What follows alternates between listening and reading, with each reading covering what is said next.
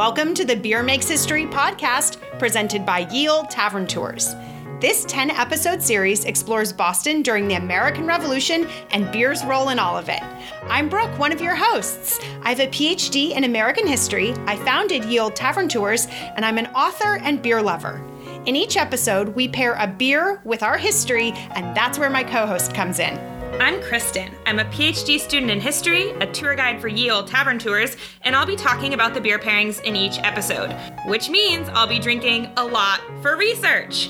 So join us as beer makes history.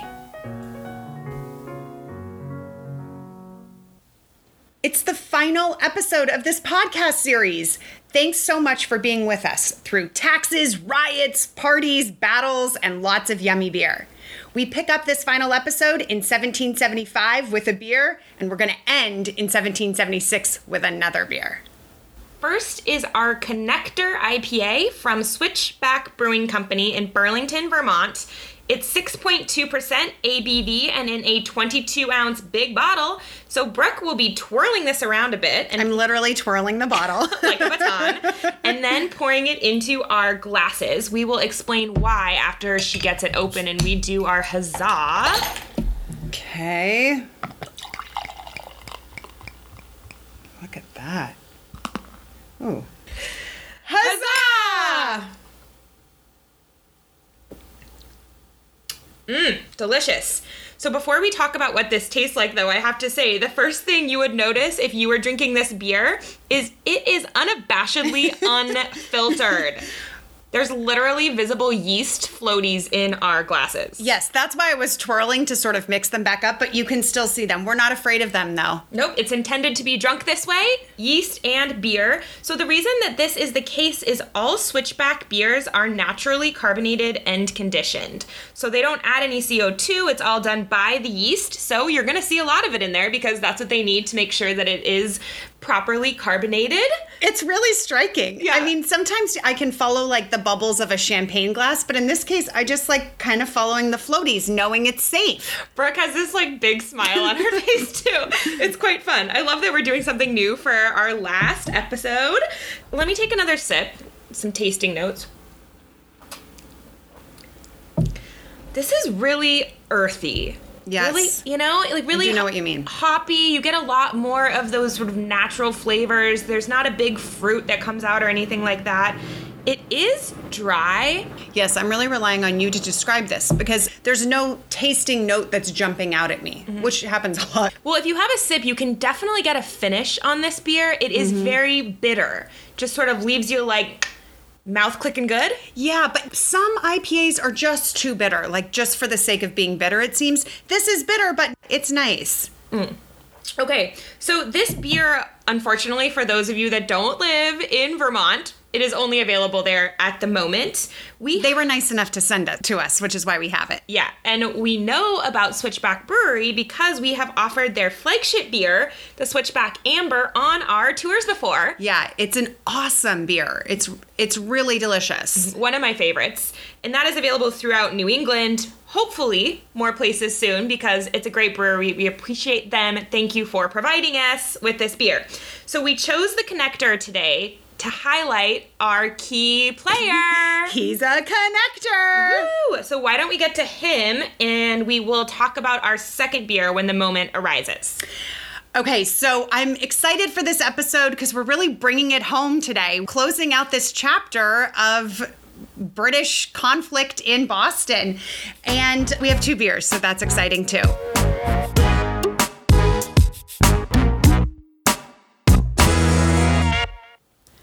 A few days after the battles of Lexington and Concord, Paul Revere, Dr. Benjamin Church, and Dr. Joseph Warren were gathered in Cambridge, rehashing the details of the battles.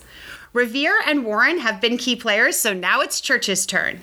You remember him from episode 7 when he was part of the crowd that targeted Richard Clarke leading up to the Boston Tea Party? I totally remember he wrote a fun song. Yeah, that's good. In this conversation with Warren and Revere, Church was making a scene. He had shown a bloody stocking of his to Revere as evidence of being in the middle of the fight. According to Revere, the blood, quote, had spurted on him from a man who was killed near church. Revere thought that that showed a man who was committed to the cause. I mean, he had bloody stockings after all. But now Church wanted to go into besieged Boston, which did not make any sense. Right. Remember at the end of episode 9, we talked about how the British were occupying the town of Boston and there was really deleterious conditions. Yeah, disgusting. And certainly any rebel leader who went in and was found there would be captured. However, Church went into besieged Boston and had a breezy time navigating through, even stopping at General Gage's residence and fraternizing with him. Sketchy! Super sketchy. Regardless of this recent weirdo behavior, though, Dr. Benjamin Church was a trusted member of the rebels' inner circles, bloody stockings and all. He had attended the top schools, Boston Latin and Harvard College. We've mentioned those schools a bunch before. Several of our key players went to school there. Church was even a classmate of Hancock's. Revere claimed that Church was, quote, a high son of liberty. He frequented all the places where they met, was encouraged by all the leaders of the Sons of Liberty. So he's in. Church was witty and wrote political satires, as Kristen mentioned. Usually they poked fun at loyalists and British policies. Church was one of the most well trained doctors in Boston, far surpassing the medical training of Joseph Warren. So much so that the Second Continental Congress appointed Church the director and chief physician of the Army Hospital. Baller! Um, yes, baller. However, Church has some personal flaws to balance the positive baller traits that he has. Church had a lifestyle that he couldn't afford. In 1768, for example, Church built a massive summer home overlooking a large pond in Raynham, Massachusetts. He was constantly strapped for cash during the construction of this country home. And on top of that, Church also had a mistress, problematic, whom he'd gotten pregnant. And he's financially supporting her as well, which racked up even more debt. Yikes, does not sound like he's in a good situation. Okay, it gets worse. I have a hard time telling you this. Okay, these weren't Church's only flaws.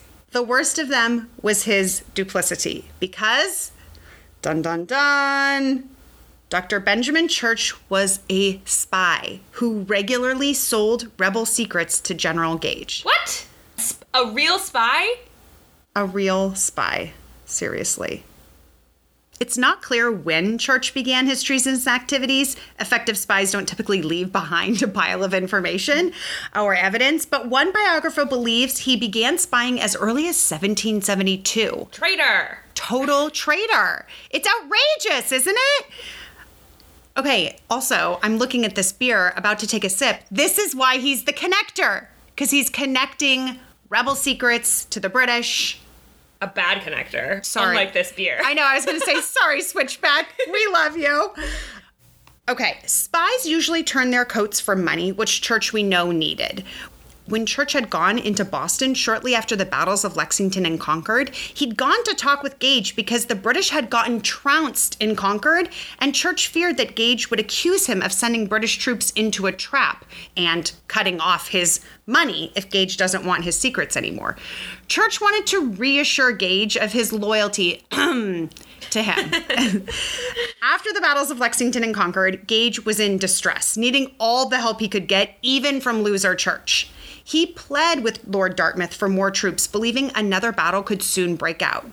Gage predicted that, quote, to carry on a war with effect against this country, not less than 15,000 men should be employed, which was more than double the amount of troops that Gage currently had. Dartmouth, all the way in England, doubted Gage's claim and was slow to send reinforcements. Gage is in a tough spot here, but I have to ask Brooke. Is he going to attempt another powder raid? Thank goodness for us all. No, he's not. He is eyeing two hills surrounding Boston because at this point, gaining high ground was a sound military tactic. Both he and the colonists believed the hills would be the key to taking control of the town. The hills were Dorchester Heights and Bunker Hill in Charlestown. Charlestown was a small town across the harbor from Boston with a population of about 2 to 3,000 inhabitants. With armed conflict now in Massachusetts, Gage knew he should grab hold of the high ground of Charlestown. But Gage did not act, and the colonists did. On June 16th, around midnight, several hundred provincials under Colonel William Prescott marched to Charlestown and built a fort that was about five to six feet high. There was no moon that night, which was both a blessing and a curse. The darkness minimized their chance of being spotted by the British, but they also couldn't see well enough to realize that they were building their fort on a hill that wasn't Bunker Hill. Are you kidding? Um, no.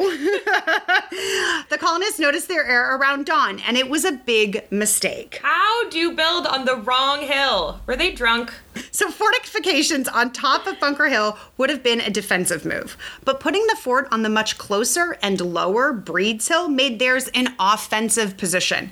Breeds was close enough for provincial cannons to reach Boston's north end and Boston Harbor, where the British naval ships patrolled.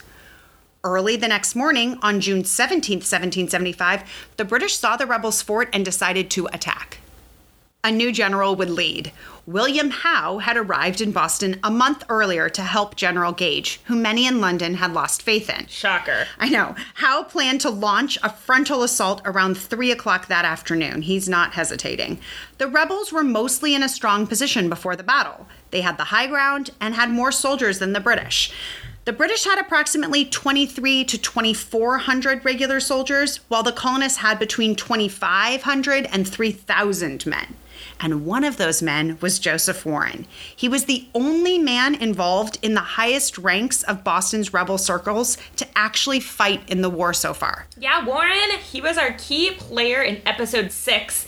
And we called him a triple threat because he was smart, handsome, and brave. We were also drinking a triple threat beer. So let's drink our connector, though not in support of stupid. Stupid church. They may have Warren, but they're going to be short on ammunition. You remember from episode 8 that Great Britain had stopped sending gunpowder to Massachusetts when conflict seemed imminent. Prescott warned his men to conserve gunpowder because their feeble supply would not last in a sustained battle.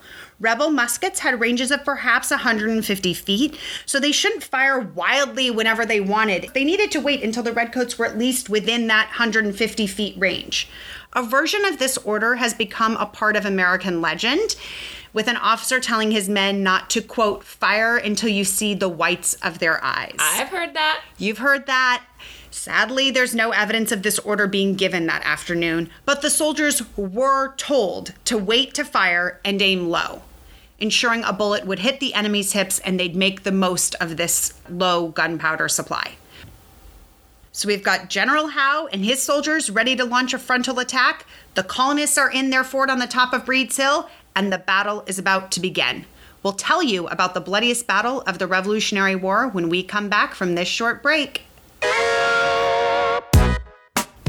If you're like us and you love history and beer, join Ye Olde Tavern Tours when you're in Boston. We see many of the historic sites mentioned in this podcast, and we drink beer at historic taverns along the way. Whether you're native to Boston or visiting for the first time, you'll learn something new and have so much fun doing it. Kristen, I'm not a military strategist, but I know that if your enemy has the high ground, a frontal assault is going to be deadly. Mm-hmm. but that's precisely what the British did Of course. twice. Of course. the colonists mowed them down, but their steady firing caused a rapid depletion of their gunpowder. Another, of course, was in line there. yeah, I, I ummed on that one. After two trips up the hill, Howe changed his strategy. For the third attempt, his men would no longer march up the hill in lines, but in columns. Howe further instructed his soldiers to take off their packs before they went up. This also seems super obvious. It's not going to be as easy to hit them when they're in columns instead of spread out in lines. And they took a bunch of weight off walking up a steep hill. Yeah, they're a little nimbler now, a little harder to hit, and the Redcoats have an additional but macabre advantage this time up the hill. The dead or dying bodies of their comrades provided cover from the shooting. On the third British assault, the rebels ran out of gunpowder and the Redcoats eventually climbed into the fort. Provincials were left to use their muskets as clubs, and Prescott ordered his men to retreat. With that, the Battle of Bunker Hill, as it became known later, was over. The Redcoats won and claimed the high ground. But the British suffered far more casualties than the colonists. 226 British soldiers were killed, and 128 were wounded, a casualty rate of close to half of their men. Wow. Half. Worse than that, the British officers were killed at a much higher rate than regular soldiers.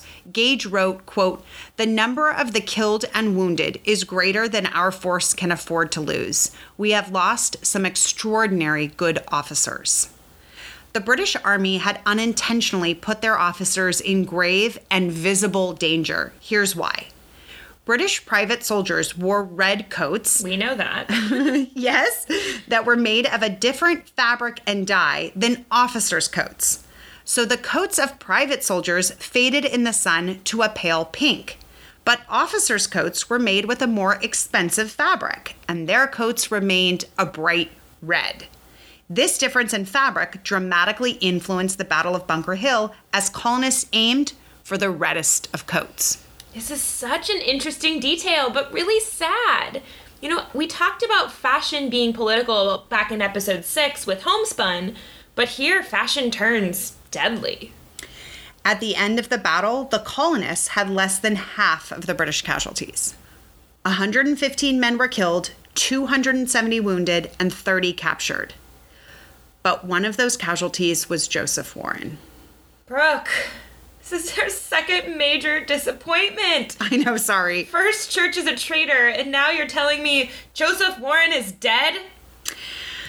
I know. I'm to have good news later in this episode. You're just going to have to stay with me. I do understand. It's terrible. Warren was caught in the fort when the redcoats climbed in. He was using a sword to fend off the soldiers when an officer recognized him. This is really hard to hear. The officer's servant shot Warren in the face. Hmm. Samuel Adams heard the news when he was in Philadelphia for the Second Continental Congress and wrote, quote, I sincerely lament the loss of our truly amiable and worthy friend. Couldn't have said it better myself, Sam. Warren's death so early in the war was a tremendous blow to rebel circles who would miss his leadership, energy, bravery, and dramatic flair. Here, here. Let's have a moment of silence for our friend Warren. Maybe drink some beer. In fact, I need a refill, so it seems like a good enough time. Okay. Huzzah, Warren. Oh, huzzah, Warren. Mm. Warren's the real connector, not you, church. Yes. Okay, when London learned of the Battle of Bunker Hill, they were stunned. No battle during the French and Indian War had come close to matching the casualty total of Bunker Hill. Gage wrote to London a week after the battle and had a reflective tone about him. He sounds similar to Percy's epiphany after the Battle of Concord. Gage warned Lord Dartmouth. Remember, Lord Dartmouth had lost all faith in Gage anyway, and here Gage is giving him this advice that Dartmouth probably isn't going to take. He says that they both may have underestimated the colonists for, quote, the rebels are not the despicable rabble too many have supposed them to be. So it's showing you that Dartmouth thinks that colonists are rabble. Gage finally now seems to understand that shutting down the rebellion wouldn't be the simple affair he believed it would be when he arrived in Boston a year earlier to enforce the coercive acts. He wrote to Dartmouth, quote, "The conquest of this country is not easy and can be effected only by time and perseverance." That's very aware of him. Finally. I know it doesn't matter for Gage anyway. He can have all the epiphanies he wants, but in the fall of 1775, Gage's time is up and he's out. Now, meanwhile, powerful men in Philadelphia were discussing what to do after the battles of Lexington and Concord. Massachusetts proposed raising a continental army, which had never existed in the colonies before, given their fear of standing armies. The Massachusetts delegates were ultimately able to convince Congress. And that sounds like a no brainer, like raise an army, get a general. But some of the other colonies were suspicious that Massachusetts had motives just for themselves. So it wasn't a small feat to get other delegates on board. Nevertheless, they all name George Washington General of the Continental Army. Who's this new character? Never heard of him before? Nope. General George Washington was a wealthy and genteel Virginia, and he made his way from Philly to Cambridge, Massachusetts, which was the Army's headquarters. And he was not pleased with what he saw or heard.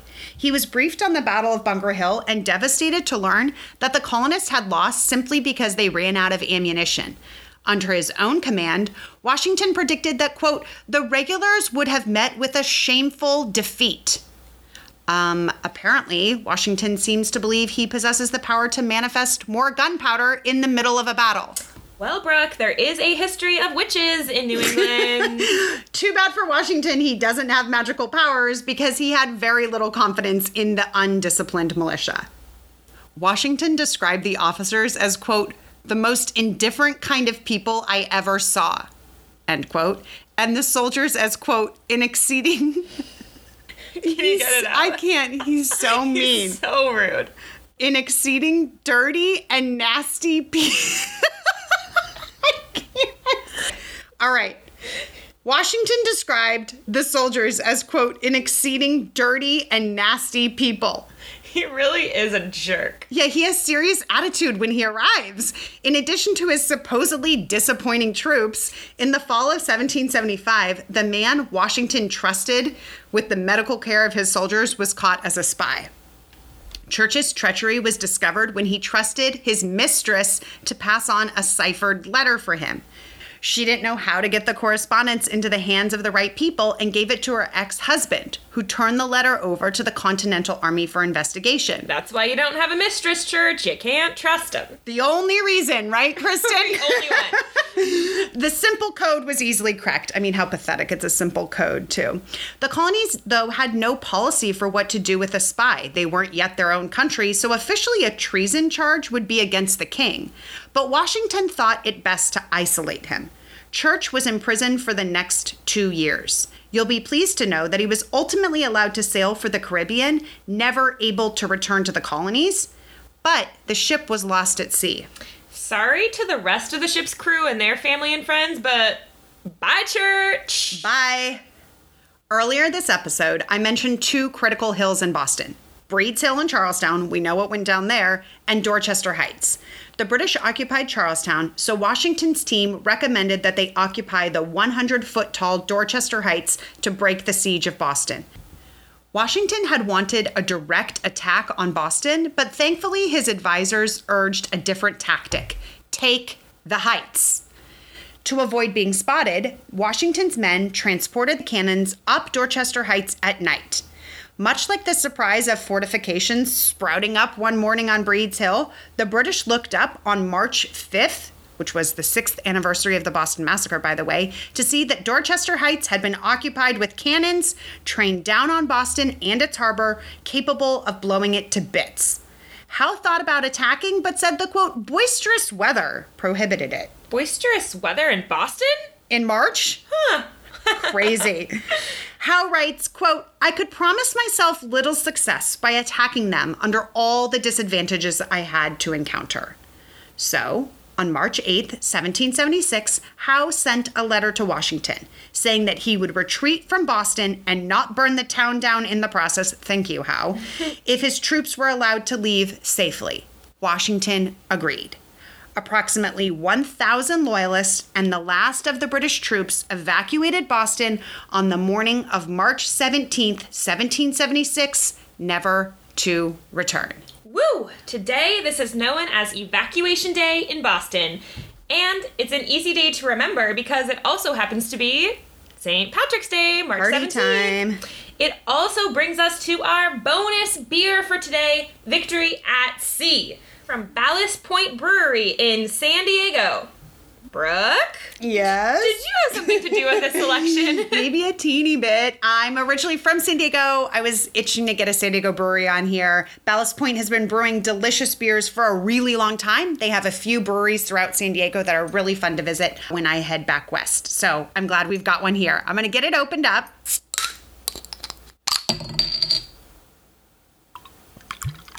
Yes. Kristen, that's yours. Thank okay.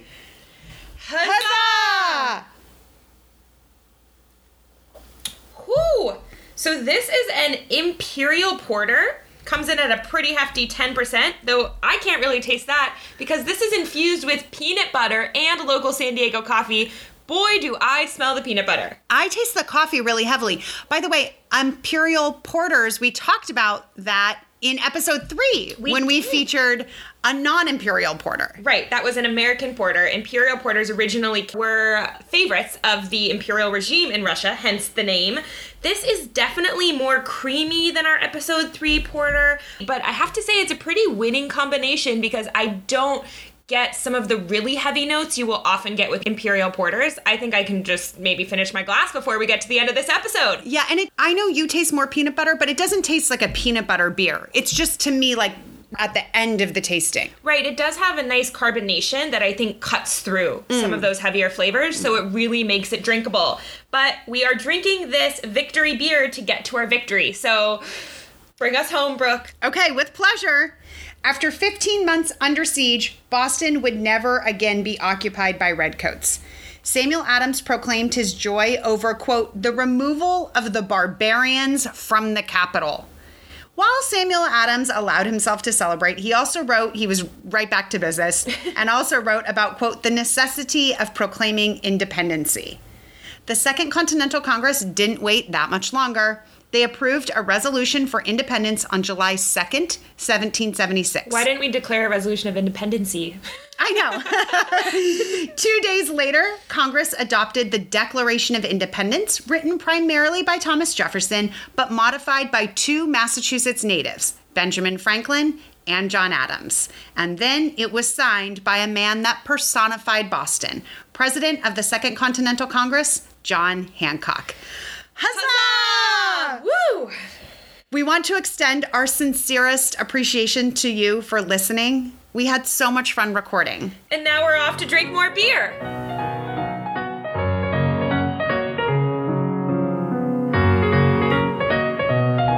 If, as you're listening to this podcast, you're thinking you'd like to learn more about this subject, we have a couple easy suggestions. This podcast is based on a book I wrote, Boston in the American Revolution A Town versus an Empire. I love the subtitle. It's a really accessible read and also features key players, so you'll feel right at home reading it. Kristen and I are also part of a fabulous team of historian tour guides for Ye Olde Tavern Tours. So join one of our tours for local craft beers, talk of revolutionary Boston, and seeing historic sites along Boston's Freedom Trail. We also have short videos on Ye Olde Tavern Tours website called History in a Minute. They feature lots of the people and historic sites we mentioned today and throughout this podcast. We'll link to all of those in the show notes.